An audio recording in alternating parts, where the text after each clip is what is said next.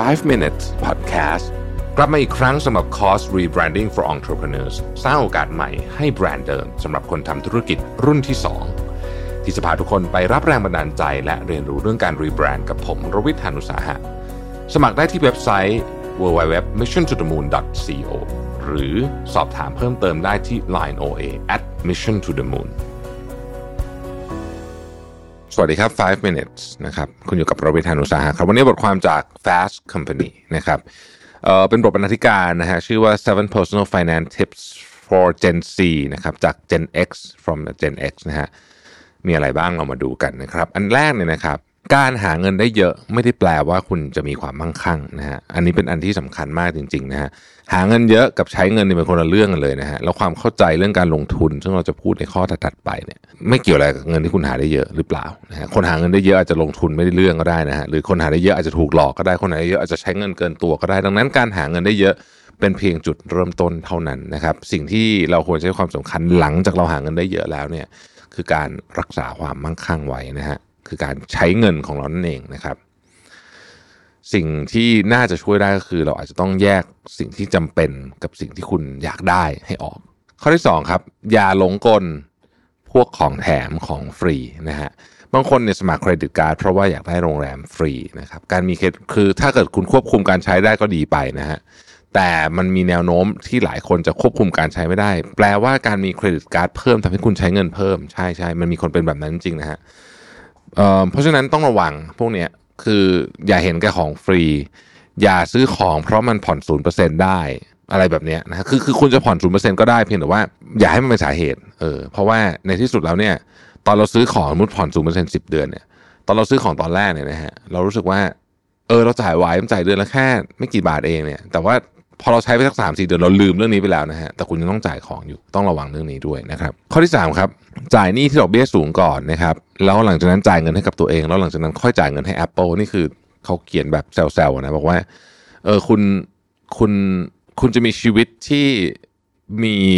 เสถียรภาพทางการเงินไม่ได้เลย ถ้าเกิดคุณเริ่มต้นจากการซื้อของที่อาจจะไม่จำเป็นก่อน เช่นโทรศัพท์มือถือเครื่องเก่าก็ใช้ได้อยู่อย่าทำแบบนั้น เวลาได้เงินมาเนี่ยให้เคลียร์หนี้ไปก่อนหนี้ที่ดอกเบี้ยสูงไปก่อนหลังจากนั้นจ่ายเงินให้กับตัวคุณเอง เช่นอของใช้จำเป็นนะครับ รวมถึงการเซฟวิ่งด้วยนะ แล้วหลังจากนั้นเหลือนะฮะค่อยไปจ่ายเงินให้ Apple หรือใครก็แล้วแต่ที่เป็นของที่มันยังไม่จำเป็นจะต้องซื้อวันนี้ก็ได้เนี่ยนะฮะ ข้อที่สี่ครับลงทุนต้องลงทุนนะครับ ต้องเรียนรู้เรื่องการลงทุน แต่อย่าให้การลงทุนหรือสภาพตลาดมันผันผวนเนี่ยทำให้คุณกินไม่ได้นอนไม่หลับ ในที่นี้ก็คือว่าสำหรับบุคคลทั่ว ๆ ไปที่ไม่ได้มีการลงทุนเป็นอาชีพประจำความหมายของผมก็คือว่าไม่ได้เป็น full time trader เนี่ยนะฮะ portfolio ของคุณเนี่ยไม่ควรจะทำให้คุณต้องตื่นมา แล้วเหงื่อแตกตอนตีสามแบบเนี้ยไม่ดี นะฮะไม่ดี อันนี้จะเวอร์สักนิดนึงแต่ว่าอย่างนั้นอะคือมันไม่ควรจะทำให้คุณรู้สึกว่าคุณต้องกระวนกระวายตลอดเวลา portfolio ของคุณควรจะทำให้คุณรู้สึกสบายใจ แล้วมีเป้าหมายที่ชัดเจนว่า เราจะใช้เงินเมื่อไหร่อะไรยังไง แล้วเราก็ปิดมันได้นานๆดูที อันนี้คือการลงทุนที่ดีสำหรับคนทั่วๆไป ถ้าเกิดคุณไม่คุณลงทุนในอะไรก็แล้วแต่แล้วคุณไม่ต้องเปิดดูมันได้เป็นเดือนๆเนี่ยนะฮะไม่ได้หมายความว่าคุณไม่สนใจมันนะแปลว่าคุณคุณ trust the process ผมใช้คำนี้แล้วกันนะฮะ ข้อที่5นะครับอย่าหวังพึ่งกับข้อมูลที่เขาบอกมาว่าอันนั้นดีอันนี้ดีข้อมูลการลงทุนนะฮะคุณอยากจะลงทุนอะไรให้ทำกันบ้านด้วยตัวเองนะครับ เราจะได้ยินบ่อยนะฮะสมัยก่อนก็จะมีเพื่อนบอกหุ้นตัวนี้ดีตัวนั้นดีนะครับเดี๋ยวนี้ก็อาจจะเป็นการลงทุนเรื่องอื่นนู่นนี่ต่างๆนานาพวกนี้เนี่ยคือตราบใดที่เราไม่ทำกันบ้านเองเลยนะฮะข้อมูลพวกนี้ก็เป็นแค่ข้อมูล ทำไมผมถึงพูดแบบนี้ คือไม่ใช่ว่าคุณจะไม่ได้นะ บางทีลงทุนตามที่เพื่อนบอกก็จะได้ก็ได้ประเด็นคืออย่างนี้ครับ มันมีแนวโน้มที่จะได้และไม่ได้ แต่เวลาไม่ได้เนี่ย ถ้าเราหาข้อมูลเอง คือเราหาข้อมูลเองเราเสีย สมมติลงทุนไปแล้วเนี่ยเราเสียเงินนะครับ สิ่งที่เราจะได้จากเรื่องนี้ คือเราจะได้รู้ว่าเราเสียเงินเพราะอะไรไม่เป็นประสบการณ์ครับ ครั้งต่อไปคุณจะไม่ไม่ทำแบบนี้อีก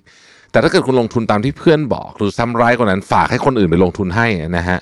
เวลาคุณเสียคุณจะไม่ได้เรียนรู้อะไรเลยครับ เพราะว่าคุณไม่ได้หาข้อมูลเองไงคุณก็ไม่รู้ว่าตรงไหนมันผิด หรือว่ามันเกิดอะไรขึ้นที่ไม่เป็นไม่เหมือนที่เราคิดนะฮะในตอนแรก เพราะฉะนั้นลงทุนต้องทำกันบ้านเองเสมอนะครับ อย่า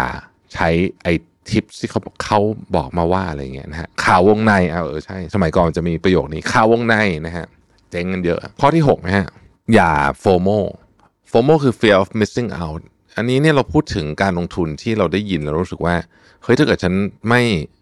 ไม่ทำไม่ลงทุนเรื่องนี้ฉันจะตกรถนะครับ NFT cryptocurrency ผมไม่ได้บอก NFT หรือ cryptocurrency ไม่ดีนะฮะเพียงแต่ว่าถ้าคุณจะลงทุนเนี่ยคุณต้องศึกษาอย่างลึกซึ้ง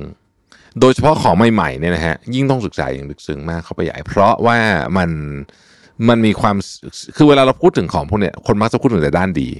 แต่เราไม่พูดถึงความเสี่ยงนะที่มีความเสี่ยงที่บางทีเนี่ยเราอาจจะยังไม่ค่อยคุ้นเคยความเสี่ยงพวกนี้ด้วยซ้ำดังนั้นนะครับ เตือน ถ้ายังนึกเรื่องนี้ไม่ออกทั้งหมดเนี่ย นึกย้อนกลับไปตอนเรื่องทิวลิปอะนะฮะวิกฤตดอกดอกทิวลิปอะนะฮะนั่นแหละนะคล้ายๆกัน แต่อย่างที่บอกนะครับ ขอย้ำอีกครั้งไม่ได้บอกคริปโตเคอเรนซีกับ NFT ไม่ดีนะ คือผมแค่พูดให้ฟังเฉยๆว่า คุณต้องศึกษาเท่านั้นเองนะครับ ข้อสุดท้ายครับ เวลาคุณลงทุนแล้วได้ผลตอบแทนที่ดีเนี่ยอย่าภูมิใจมากคือบางทีเนี่ยมันอาจจะฟลุกก็ได้ มันอาจจะโชคดีก็ได้นะครับ แล้วก็ไม่ต้องไปดูถูกคนอื่นที่เขาได้ผลตอบแทนที่ไม่ดี การลงทุนเนี่ยมันดูกันยาวๆ บางทีเนี่ยเราอาจจะโชคดี เพราะปีนั้นเนี่ยตลาดมันดีพอดีก็ได้นะฮะอืมเราไม่ได้ทำอะไรดี คือจริงๆเนี่ยเขาบอกว่า คนที่วัดฝีมือการลงทุนเนี่ยคือมันต้องดีทั้งตลาดดีและดีทั้งตลาดไม่ดี ซึ่งนั่นแหละอาจจะแปลว่าคุณมีฝีมือแต่อย่างไรก็ตามเนี่ยมันมันอย่างที่บอกฮะมันเป็นเกมยาวๆ เพราะฉะนั้นเนี่ยเวลาได้ก็อย่าไปภูมิใจมาก คือจะเราอาจจะคิดว่าเราเก่งเกินความเป็นจริงก็ได้นะฮะก็ ต้องระวัง เป็นเรื่องที่ผมว่าดีนะเพราะว่าเรื่องการเรื่องเงินเนี่ยจริงเราปรับ mindset mindset เรื่องเงินสำคัญจริงนะ mindset เรื่องเงินสำคัญมากนะฮะเพราะว่าถ้าเกิดว่าเรามี mindset ที่ผิดเนี่ยนะฮะก็แหมมันมันมันไปต่อยากจริงมันจะไปกระทบกับเรื่องอื่นด้วยนะครับในนี้เขาต้องแนะนำหนังสือด้วยนะฮะสามเล่มนะฮะ The Automatic Millionaire นะฮะเล่มนี้ผมยังไม่เคยอ่านนะฮะเดี๋ยวจะลองไปหาอ่านดูนะครับ Beating the Street นะฮะหนังสือเล่มนี้ดังมากปีเตอร์ลินช์เป็นคนเขียนนะครับ แล้วก็ The Millionaire Next Door นี่อ่านแล้วนะฮะโทมัสสแตนลีย์กับวิลเลียมแดนโกเป็นคนเขียนนะฮะก็หวังว่าจะได้ไอเดียนะครับในการจัดการเรื่อง personal finance ขอบคุณที่ติดตาม 5 minutes ครับ สวัสดีครับ 5 minutes podcast กลับมาอีกครั้งสำหรับ Course Rebranding for Entrepreneurs สร้างโอกาสใหม่ให้แบรนด์เดิมสำหรับคนทำธุรกิจรุ่นที่ 2 ที่จะพาทุกคนไปรับแรงบันดาลใจ และเรียนรู้เรื่องการ rebrand กับผมรวิศ หาญอุตสาหะ สมัครได้ที่เว็บไซต์ www.missiontothemoon.co หรือสอบถามเพิ่มเติมได้ที่ line oa at mission to the moon